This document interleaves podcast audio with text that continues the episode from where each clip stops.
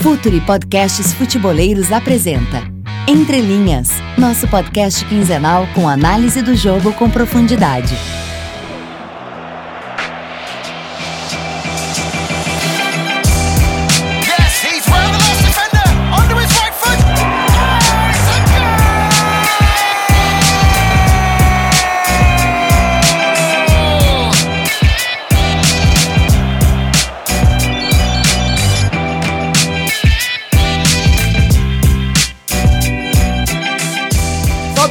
Rapaziada, podcast Entre Linhas número 40 no ar.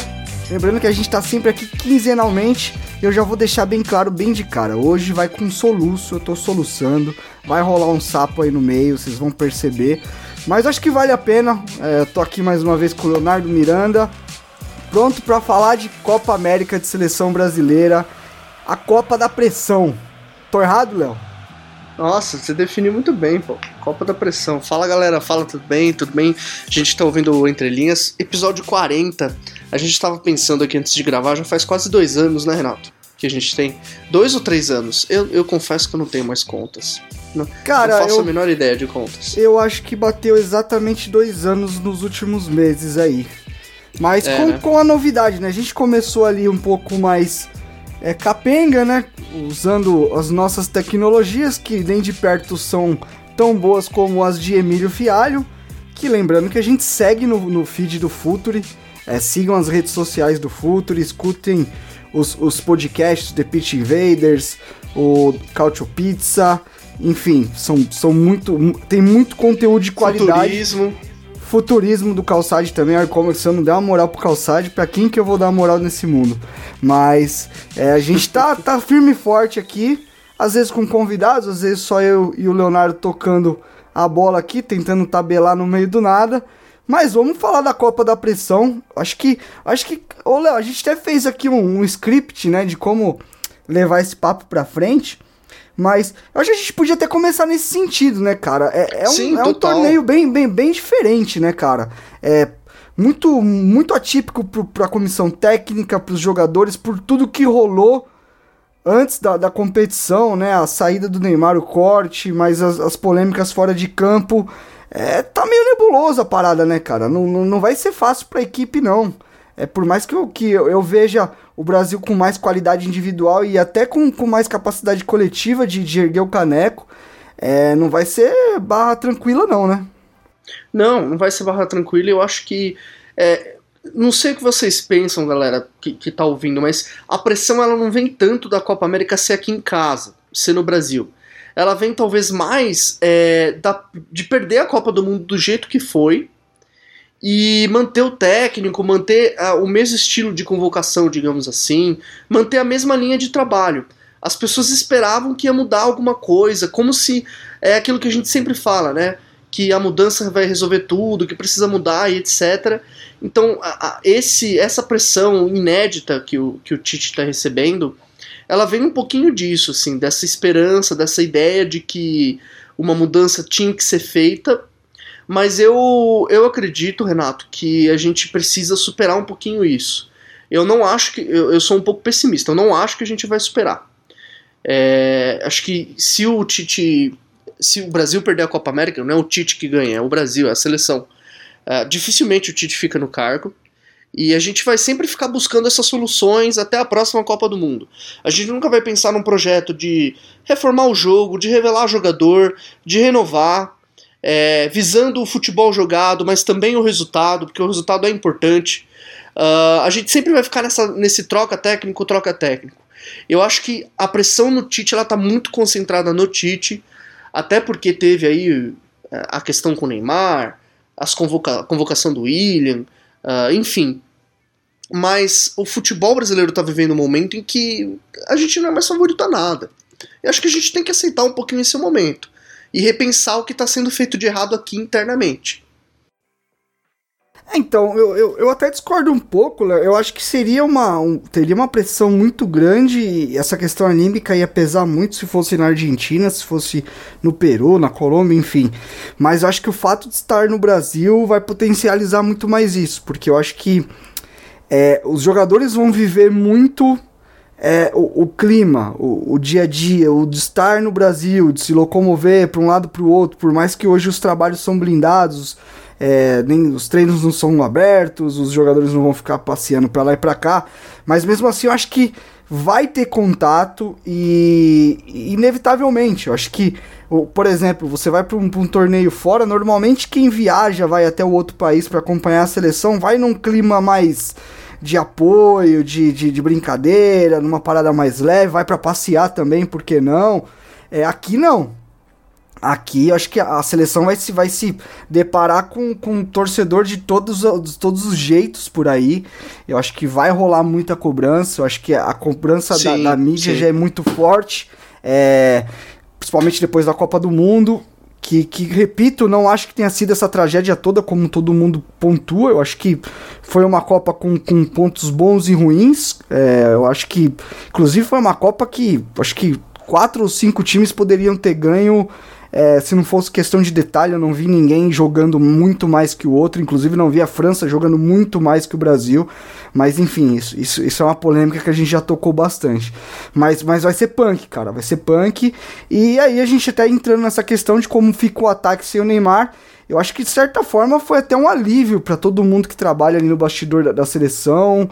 É, foi um alívio talvez também para o grupo, né? Não, não, não, não pontuando a questão da qualidade do Neymar. Eu acho que a equipe individualmente, coletivamente perde muito sem o Neymar. Eu acho que ele por mais que as pessoas tenham ranço, tenham suas preferências ou não, gostem ou não do cara, é, é, ele é um dos melhores jogadores do mundo, sem dúvida. Eu acho que ele é um cara que vem pouco prejudicado por lesões, isso é importante pontuar, mas é um cara que joga em alto nível há muito tempo, e eu acho que qualquer equipe vai sente falta disso.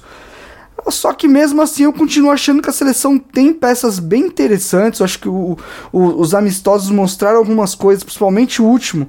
É, as, as, pessoas questionam muito a qualidade do adversário em si e tal, mas é, a gente cansa de ver também equipes grandes pegando um time menor do interior e, e sofrendo. E sofrendo. Acho que, entendeu? Mas eu tenho visto coisas boas, mas sem, sem dúvida a ausência do Neymar é algo bem importante. Acho que é um jogador que quando ele, quando ele se dispõe a jogar coletivamente, quando ele tá bem encaixado no sistema, quando ele entende muito bem função, e, e, a crítica dele, às vezes, a crítica em cima dele às vezes é por segurar muito a bola, eu acho que de fato ele, ele às vezes exagera nesse sentido, mas ele é um jogador imprescindível para qualquer equipe, eu acho que a seleção vai sentir falta.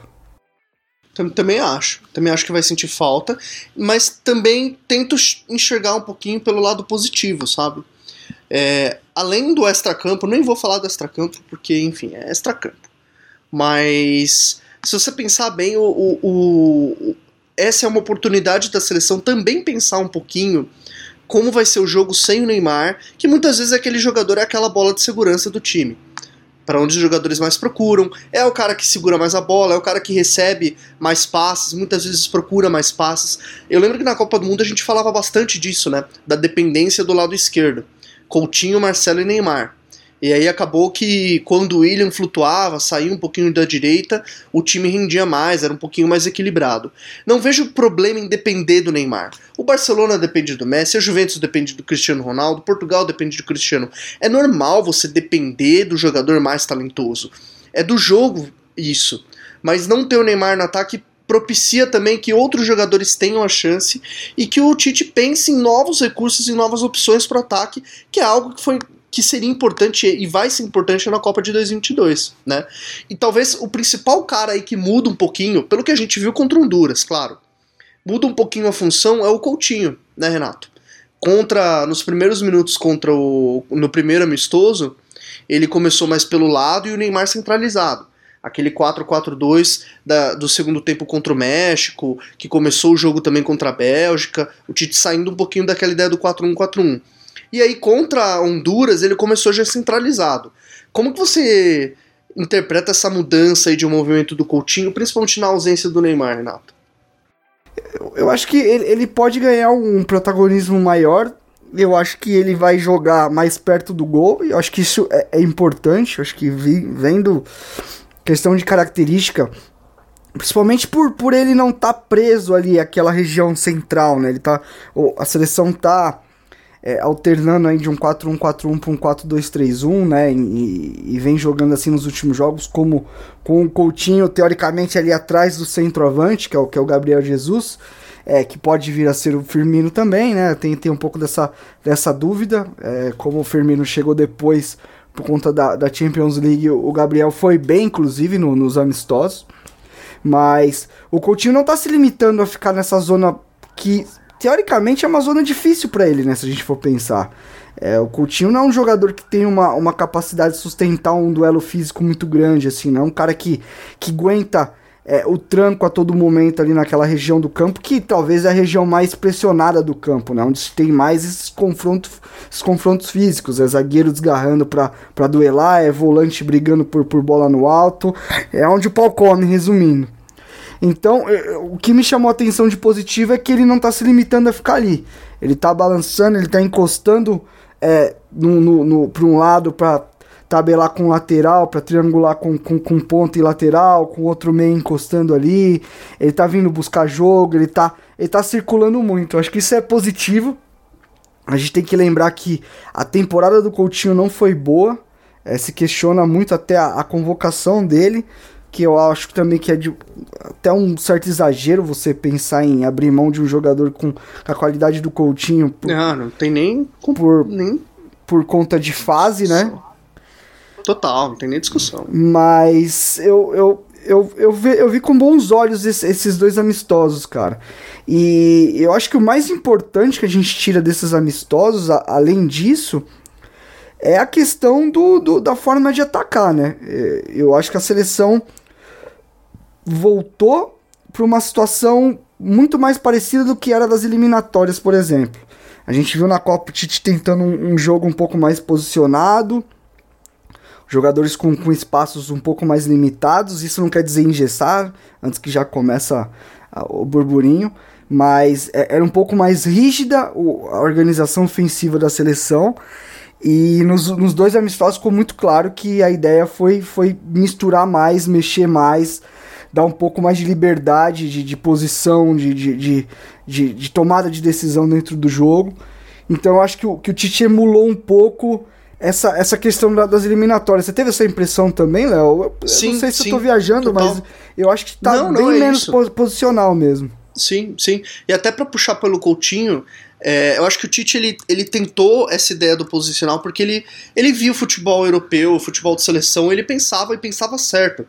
É, olha, preciso quebrar a retranca. Todo time aqui contra o Brasil na Copa do Mundo ou é, na Copa América vai vir fechado, vai vir retrancado. Então, o, basicamente, o jogo posicional no mundo, se você pegar os times, ele é uma das melhores formas, não é a forma mais ideal, mas é uma das formas com menos riscos, digamos assim, de se quebrar retranca. Você tem a você coloca a bola mais perto do gol, você tem jogadores com espaços já posicionados, então você sabe que se você se um jogador inverter, inverter a jogada na direita, vai ter um, um cara na esquerda para receber essa bola. E o Brasil não, se, não, não deu certo. O empate contra o Panamá foi o, grande exemplo disso, gerou aquela, aquele burburinho todo, aquela reclamação toda. O Brasil não foi bem. Uh, o Paquetá, por exemplo, que é esse jogador, o Coutinho, que é esse jogador que se movimenta muito, o Tite fala, né? O Coutinho é um jogador de fora para dentro. Ele começa aberto e ele pega a bola, ele conduz, ele recebe, ele tabela, entra na área. É um, é um cara muito móvel, que procura sempre o espaço vazio. No jogo posicional, você precisa girar muito bem. Por isso que o Coutinho está sendo criticado no Barcelona, inclusive. Porque o Coutinho lá no Campeonato Espanhol contra as retrancas, ele não recebe a bola e gira. Ele não tem físico para isso. Ele é muito criticado por isso, saiu do Liverpool também por isso. Então, o jogador brasileiro ele não tem uh, muito essa característica. São poucos os que têm. Uh, e aí, a, o, o, grande, a grande notícia desses dois amistosos é essa volta desse futebol de mais direto e mais veloz. E aí, quando o Neymar saiu, o Coutinho começou a jogar um pouquinho mais centralizado. E como você falou, ele é um cara que procura o lado, tabela, entra na área, uh, tá sempre se apresentando, sempre pisando a área, se apresentando uh, eh, para tocar a bola. Ele é um cara muito móvel e cresce muito quando o time tem espaço. Quando o time recupera, acelera uma jogada, ele cresce bastante. A jogada do gol do, do Gabriel Jesus, se não me engano, do segundo gol contra, contra o Qatar, é um exemplo É uma bola que começa lá da defesa, o Daniel Alves dá um passe bem longo pro. Um, um passe pelo chão, mas um passe bem vertical pro Richardson. E aí a movimentação dos caras de frente quebra essa defesa e dá os espaços pro Coutinho chegar, pro agora pro William chegar, pro próprio Richardson e Gabriel Jesus terem mais espaço. Então essa é a boa notícia. É, mas eu também acredito que o Brasil vai depender muito dessa movimentação do Gabriel Jesus sair da área e do Richardson sair da área. Principalmente do Gabriel Jesus. Ele é um cara que ele sai muito da área, né? Arrasta os zagueiros, arrasta os zagueiros, dá, eh, cria condições para o Richardson aparecer, para o Everton aparecer. Então é um Brasil que precisa muito dessa iniciativa pessoal dos atacantes para conseguir criar esses espaços e também para dar as condições para o Coutinho uh, articular o jogo e chegar um pouquinho mais livre. E aí a gente cai na, na figura do volante de chegada, né? O Paulinho foi tão bem nas, nas, eliminatórias, sendo esse cara que o Tite falava, morava na área, chegava de surpresa, fazia gol de cabeça, finalizava uh, às vezes do, do próprio meio-campo. E o meio-campo com Arthur e Casimiro ele fica um pouquinho mais preso. Como que você enxerga o futebol do Arthur e do Casimiro, principalmente do Arthur, Renato? Uh, dentro dessa ideia de ter de não ter mais esse volante de chegada, mas ter esse cara que prende mais a bola, articula, cadencia um pouco mais a jogada, que é o Arthur. Então, é, só, só para terminar a questão ofensiva ali, que você falou algumas coisas que me chamaram muita atenção. Cara, eu acho genial a ideia de você ter um centroavante mais móvel e usar o, o Richardson partindo do lado para dentro, cara. O, o Richardson dos, do, entre Firmino, dos, é, Gabriel Jesus e Richardson, para mim, talvez ele seja o cara mais centroavante, o cara mais mais pernada assim mesmo, um cara que chega com força, que, que tem uma boa leitura de espaço, um cara que pode brigar dentro da área de igual para igual. Então, e esse esse esse é um ponto que eu gosto muito, cara. O Richardson tem jogado muita bola na seleção. Joga, ele ele, joga ele, ele, ele tá sempre pisando na área. Você tem no, no, lado esquerdo ali ou David Neres ou Everton com, com caras de jogada mais de condução, de buscar o fundo, de criar situações. E tem no lado oposto um, um cara que é que é muito forte de chegada, é um cara que chega trombando, que vai que, que além de toda essa imposição, é um cara que tem qualidade para finalizar, para sustentar uma bola, ele faz um pivô pelo lado muito legal, pivô lateral que a gente fala. Às vezes o lateral precisa sair numa bolinha mais longa, ele é um cara que sustenta a bola, consegue fazer muito bem esse trabalho. Então isso me chama bastante atenção, acho que o time ganha bastante com isso. É, sobre Arthur e Casemiro, eu, eu confesso para ti que não é o, o cenário que eu mais gosto, cara. E, e aí é uma questão mais pessoal mesmo. É, eu, eu, eu, eu curto muito o volante de chegada. Eu acho que o, o, volante precisa ter, ter infiltração, precisa atacar espaço. É, às vezes o, o cara traz para dentro e ele vai atacar o espaço, vai gerar uma profundidade. Vai ser o cara que vai pegar muito bem rebote na entrada da área. E, e de fato o Arthur não tem isso. É, o Casemiro. É, além do Coutinho, é outro cara que pouco se fala, mas vem de uma, vem de uma temporada negativa no Real, a temporada do, do Casemiro, assim como o Real no geral, né? O Real foi, foi um time que oscilou muito, foi horrível. Um, foi é. uma temporada desastrosa. E, e, ele se insere nesse contexto. Mas é, muda bastante a característica, né? O Arthur não, não tem chegada. É, tem um lance no último amistoso muito claro, assim, de uma bola que ele recebe na meia-lua da área, assim, de frente pro gol e ele prefere dar o toque pro lado. Então, ele não é um jogador de, de, concluir jogada, não é um jogador de chegar, de pisar a área. Então, acho que é questão de adaptação. Por outro lado, você ganha o Richardson, que é um cara que pisa na área bastante. Você vai ver o Coutinho chegando muito. É, talvez o Tite use esses dois caras mais sustentados na base da jogada, tanto o Casemiro quanto o Arthur, para dar mais, mais liberdade para os laterais, talvez, é, dar mais liberdade para o Richardson chegar na área, para o próprio David Neres ou Everton, a gente não sabe quem vai iniciar a Copa América, mas talvez o Brasil ganhe nesse sentido. Mas é, aí é muito questão de gosto pessoal mesmo, me, me incomoda, então, mas, eu gosto mas... do, do volantinho que chega na área e o Alan é esse cara, né? O Alan é esse cara. Mas aí uma pergunta, você não acha que um, um meio com Arthur e Casimiro passa pouco da linha da bola, segura um pouco mais, não se apresenta o tempo todo, toca e não, e não corre para o espaço para se apresentar. É, é questão de escolha. O time fica seguro. Porque o zagueiro não avança, os dois volantes não avançam. Então você tem sempre aí aquele balancinho com quatro jogadores, que é uma coisa que o Tite não abre mão, né? O Tite, o Tite não abre mão, ele sempre fala. Defender. É, quando o time tá com a bola, ataca com seis, defende com quatro. É, e acho muito difícil o Tite abrir mão disso. Ele abriu mão disso com aquela ideia de jogo mais posicional, jogo contra a Costa Rica na Copa, o jogo contra o Panamá, abandonou já a ideia.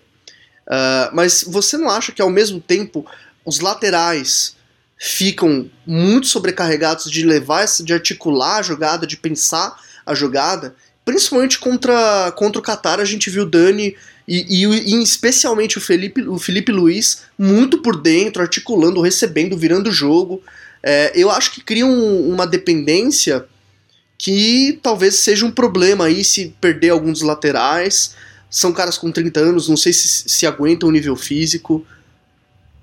É, o que, é, você acha? É, eu acho que nesse sentido até faz. Eu acho que o, o Brasil ganha muito em controle, né, cara? É, o Tite é um cara que, acima de tudo, ele quer ter sempre controle sobre o jogo, e isso independe de estar ou não com a bola. Mas ter Daniel Alves, Felipe Luiz, é, Casemiro, que o que eu acho vai o menos controlador desses todos aí, e o Arthur, é, é você ter sempre gente com muita qualidade, com muita capacidade para ver o jogo de frente, né? Você tem aí o, o Arthur, que é um cara que é, eu trabalharia muito o Arthur em, em condicioná-lo a, a, entrar em zonas de pressão para clarear a jogada, por exemplo. Você inicia pela direita, faz o adversário flutuar todo pro lado. Na hora que ele acha que ele vai recuperar, você entra com o Arthur ali para para tirar a bola da pressão e atacar o lado oposto, por exemplo, com, com velocidade. Porque aí você tem Richardson e David Neres, que eu acredito que é o que vai iniciar a Copa América, pelo menos é, é, quem, é em quem eu apostaria para acelerar. É, aí você tem o, o próprio Firmino para acionar esses caras, Gabriel Jesus para atacar a profundidade. É, é, é, a questão é, é uma seleção um pouco não, mas consideravelmente diferente da que, da que o Tite até, até hoje fez. Eu acho que é, é essa, essa entrada do Arthur junto com o Casemiro é, muda muito a característica do, do, do, centro do campo, que é onde as coisas total. acontecem de fato, entendeu? É, é, total. Eu, eu curto muito a ideia tanto do Daniel Alves como o Felipe Luiz virem por dentro, mas são caras que também não vão se limitar a só vir por dentro, também vão ter liberdade para sair. E eu acho que é, a sustentação dos dois zagueiros com esses dois volantes, às vezes um pouco mais da base da jogada, pode liberar espaço para eles. Eu acho que se engana quem fica na ideia de que o Felipe Luiz é um lateral só defensivo e, é, e não, eu, eu é... acho que isso já, já caiu por terra faz tempo, faz tempo, faz né? tempo, e faz tempo, né? o Dani Alves, que tudo indica, tá bem e isso é muito importante, não só na questão técnica, mas de liderança, é um cara super importante. Então, cara, é, é o que eu disse, é uma forma nova de jogar é, nesse meio tempo que acabou perdendo um pouco de espaço foi o Paquetá, né? Que, que é um jogador um pouco mais agressivo, que é um jogador de, de mais condução, mais vertical, né? Talvez até para mudar um pouco dessa questão de não ser tão controlador e às vezes ser um pouco mais vertical, um pouco mais agudo. É um cara que pode entrar. O próprio Alan é um volante que já tem, tem uma característica mais de Paulinho. Eu acho ele até um pouco mais associativo que o Paulinho. Menos goleador que o Paulinho, mas mais associativo. Um cara que pode também ajudar na circulação mas muda um pouco a chave da equipe. E, isso chama atenção, mas é, teoricamente é, são mudanças que qualquer equipe acaba passando com o tempo. Isso, isso você precisa fazer ajustes, você está trabalhando com características, com casamento de características de jogadores, então você vai aos pouquinhos ajustando. E eu acho que os amistosos mostraram isso bem. Acho que eu, eu gostei principalmente do último jogo. Foi independente, sempre bom ressaltar, né? As pessoas, ah, mas esses amistosos, cara, não dá para você tirar um um europeu da Nations League, de um amistoso que já marcou lá, ou de uma eliminatória para a Eurocopa, para vir aqui pro Brasil disputar um amistoso, entendeu? Ah, mas o Qatar é uma bosta. Não, mas o Qatar foi campeão asiático, é um dos bons trabalhos aí de fora. É, fez uma partida até abaixo do que pode, do que já fez na, nos últimos muito anos, abaixo, entendeu?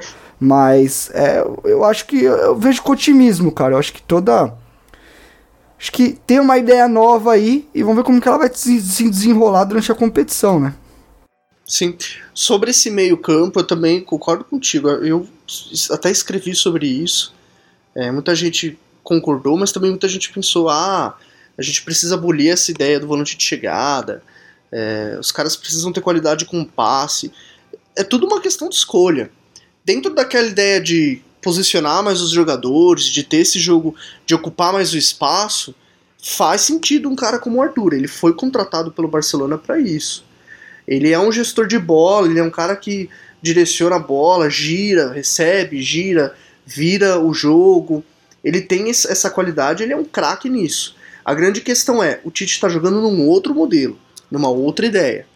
É, numa ideia em que você precisa ser mais vertical, soltar um pouquinho mais rápido, achar mais passes em direção à área. E tem é, no elenco tem Everton, William, Gabriel Jesus que faz esse essa saída da área, essa, essa saída bem interessante, o próprio Richardson, que é o cara que faz esse pivô lateral, tem elenco e tem argumento pro Arthur soltar mais a bola. Eu também penso que é importante ter um cara como o Arthur, que pensa, que articula, que mantém um pouquinho mais a posse, na base da jogada, recebendo dos zagueiros. E eu acho que a gente precisa, na verdade, não até superar a figura do volante de chegada, mas superar a figura do primeiro volantão, do Casimiro. Porque o Casimiro é o cara que, com a bola, ele, ele tem uma participação muito pequena. A gente pode até traduzir isso em número, em pegar quantos passes ele recebeu, quantos passes longos ele deu, mas a participação, quando o time tá com a bola, é muito pequena. Então seria importante a gente até em alguns jogos, seja na primeira fase, no, no Brasil de um modo geral inteiro, abandonar um pouquinho essa figura do primeiro cara. Toda a Copa do Mundo sempre é Luiz Gustavo, Felipe Melo, Gilberto Silva, aliás, Gilberto Silva, uh, enfim, toda essa figura que o futebol europeu já evoluiu e já tem caras que pensam um pouquinho, que articulam um pouquinho mais aí perto do zagueiro. Eu acho que o Arthur tem esse potencial para ser lapidado tanto no Barcelona como na seleção uh, ah, para isso. E também acho que vai faltar a figura do volante de chegada, porque nesse sistema de movimentação muito forte dos caras da frente, o Coutinho chegando, falta alguém para chegar junto com o Coutinho. É, esse cara é o, é o Alan. Se o Arthur não, não conseguir, né? O Arthur tá machucado, saiu machucado. Se o Arthur não conseguir voltar, muita gente fala na volta do Renato Augusto. Acho que seria interessante o Renato Augusto voltar. Ele é um cara que, enfim, tá, passou da idade, a gente sabe que não vai para outra Copa, mas seria interessante também ele, ele, esse, ele ser esse cara de articulação para deixar o jogo um pouquinho mais veloz no meio e fazer o, o Brasil superar um pouquinho a pressão que vai ser os primeiros jogos. Mas eu também concordo contigo, Renato. Acho que precisa desse cara que se junta ao ataque, que, que vai um pouquinho mais na área. O Arthur sabe disso, ele é incentivado a fazer isso, mas a gente está numa Copa América, precisa ser mais assertivo, né? Então, então talvez a, a discussão aí seja mais. É, é, que o, que pega aí é o seguinte: o Arthur não é um jogador que tem a capacidade para ser o primeiro da base da jogada, para ser o, o, o primeiro volante apesar de ser um cara que sai com a bola muito bem. Mas eh, talvez ele não tenha características físicas, né? Pra, pra, pra duelar, é. pra, pra ganhar. É. Pra ganhar a é bola na, na, força, como ganha o Casemiro, que foi um cara que faltou muito contra a Bélgica, por exemplo. E, e o Casemiro não tem o controle, não tem a, a característica do, do, do, passe mais rompedor que tem. Que, que os bons primeiros volantes hoje no mundo têm. Isso não quer dizer que o Casemiro não seja bom. Eu acho que ele é um cara é, que não, ele, que ele é até isso. faz isso, mas ele não é um cara que tem essa característica muito clara. Acho que tá, ele, ele, acho que ele, ele, ele organiza melhor até um pouco mais com bola longa, por exemplo. Ele é um cara que inverte muito bem bolas, acho que isso pode ser usado. Mas eu acho que a grande questão aí é essa. É, e aí a gente vai ser polêmico de novo. Concordo que o Fernandinho é um cara que, que tem um, um, um, certo. As pessoas têm, têm uma certa rejeição com ele, é, que ele não foi bem em alguns momentos pela seleção, mas ele é um volante que, se ele não tem a capacidade física do Casemiro, que eu acho que ele, ele até tem mais que o Arthur, ele é um cara que inicia jogadas com, com uma perfeição gigante. O Manchester City dessa temporada é prova disso. Ele foi uma peça-chave no, no título da, da Premier League, um cara muito importante. E, e aí o que pega também, né, Léo? A gente entender que provavelmente o Arthur nem joga a estreia. É, o Arthur tá com um problema de lesão aí, tão, tão estudando quanto tempo fica fora, se corta ou não. A princípio não, não, não se discute se vai cortar ou não, mas é, é algo que pode acontecer e ser inevitável. É, a questão é que a gente não tem nem isso pronto, essa ideia pronta para estreia. Que normalmente estreia, por mais que seja um adversário, talvez um dos mais tranquilos aí da, da, da do continente, que é a Bolívia. Mas é estreia, é, é pressão, é importante você já tentar trazer a, a opinião pública, a torcida para o seu lado. Então, acho que até nessa questão o Tite também anda dando azar, né? Chegou na Copa do Mundo com alguns jogadores não, não estando plenos na sua forma física. Agora perde o Neymar, agora o Arthur, quando encaixa uma ideia ali também tem um problema de lesão. É, essa questão vai pegar um pouco, porque se a gente for olhar, Fernandinho e Casemiro, eles disputam a posição.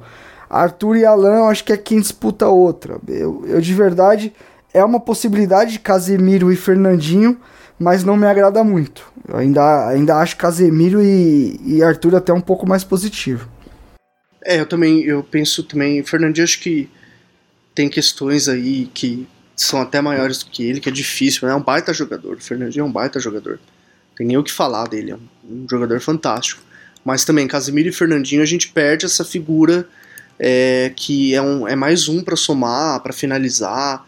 Acho que o Brasil depende muito desse jogo de dos, dos, dos atacantes romperem, de ter esse, é, esse, esse físico também para romper que o Richardson e o Jesus, que são jogadores bem físicos, têm. Né? E acho que o Alan pode ser esse cara mais completo. É um cara que articula, mas é um cara que chega também e mostrou isso contra Honduras. Né? Mostrou muito bem isso contra Honduras.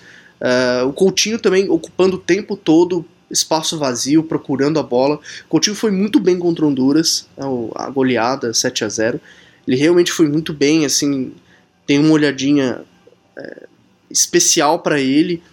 E acho que o, Coutinho tem tudo para brilhar, mas. E o Tite também anda dando muito azar em, em, nas coisas que acontecem na seleção. Acho que, até falando um pouquinho saindo do campo, ele tá tendo uma pressão por uma resposta a extra-campo que o torcedor da seleção e o povo brasileiro também é, espera que não é do Tite. O Tite é o cara do, do, trabalho em campo, é o treinador, e ele fala isso. Ele é o cara que está focado em melhorar o desempenho dos jogadores. Ele não é o disciplinador, ele não é o cara que vai dar essa resposta. Acho que a seleção brasileira também, toda, todo jogo de seleção é uma grande oportunidade para a gente entender como que a gente que a gente lida com o jogo, né? Essa forma meio difícil que o brasileiro lida com o jogo, essa cobrança muito além do do, do, do normal e do natural. E, e, perder uma Copa América aqui em casa vai ser um, um teste muito grande para ver se o Tite continua o trabalho dele, que, como você falou no início, não é um trabalho ruim. É, a gente tem que entender também que o futebol brasileiro não é a mesma coisa do que era uh, e que esse processo de colocar aí o Brasil, a seleção, num, num, novo patamar leva um pouquinho de tempo e que esse tempo tá incluso aí é, perder, perder campeonato, perder Copa do Mundo, né? Nem tudo pode ser a vitória. Eu acho que é isso. Acho que a gente deu um, um belo resumo aí do, do, do, do, que pode ser essa seleção na Copa América. Tá falando um pouco dos, dos, dos outros adversários. É, se for pensar numa Argentina que está numa reconstrução, muitos jogadores novos, é, um treinador novo, um cara que nos amistosos até me chamou a atenção, algumas ideias interessantes. Aí sim a Argentina com um jogo mais posicional, é, buscando é, criar um novo padrão, né? Porque praticamente terra arrasada, apesar do, do São Paulo ser bom treinador, isso está sendo provado, que, que ali na a seleção argentina foi, foi um caso à parte, pelo menos até aqui, é, tava uma bagunça mesmo, a gente sabe que a AFA é, é, é uma zona, é bem difícil ali também, é, talvez a, a, seleção peruana é uma seleção que eu tenho um, um tanto de curiosidade, acho que o trabalho do, do Ricardo Gareca já há muito tempo é muito sólido, a Colômbia até pelo menos para mim é uma incógnita, né? Tem qualidade, tem trabalho novo começando também. É, eu acho que a Colômbia pode surpreender, viu? É, porque tem um baita tenho... tem um baita treinador, tem um baita treinador. E a Colômbia vai ter uma organização defensiva aí muito forte. O Carlos Queiroz é é um treinador que preza por uma organização defensiva. O trabalho dele no Irã foi assim exemplar o que o Irã fez na, em duas Copas do Mundo já.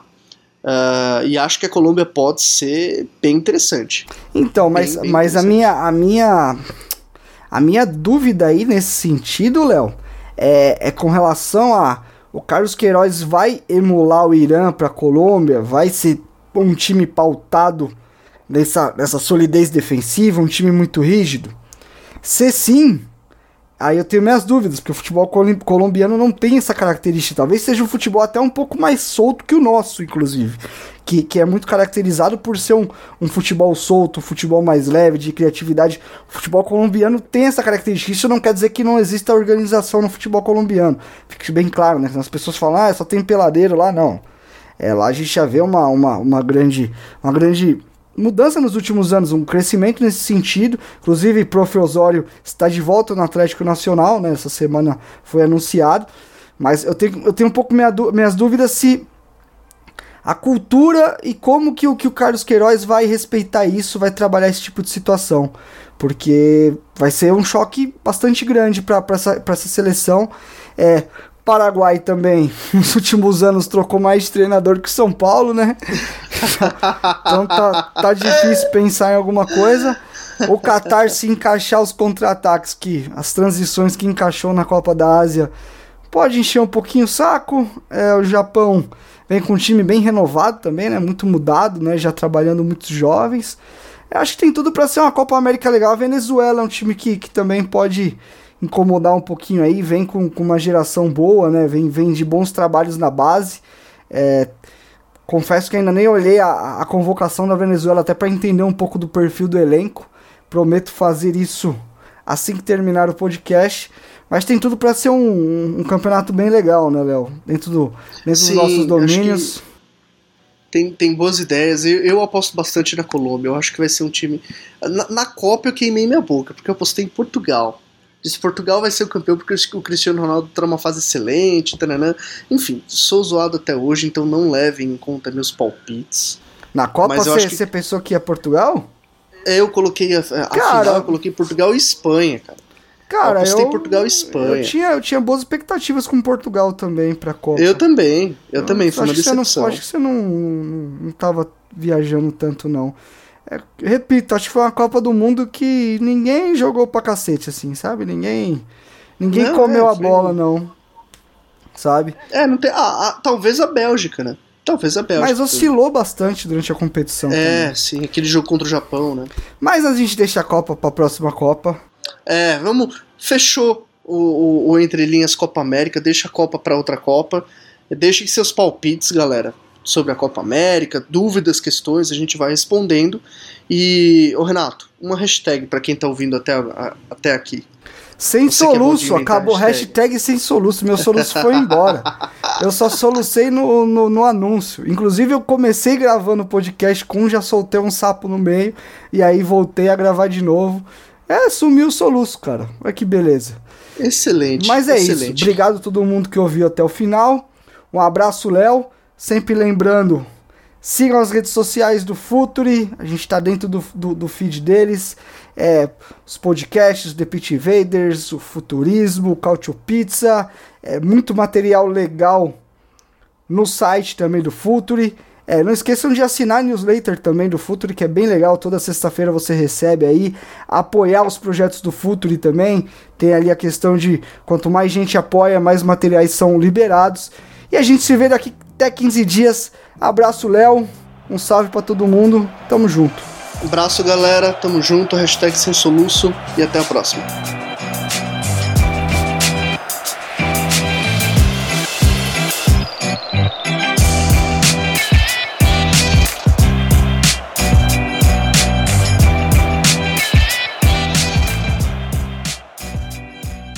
Projeto Futuri apresentou Entre Linhas.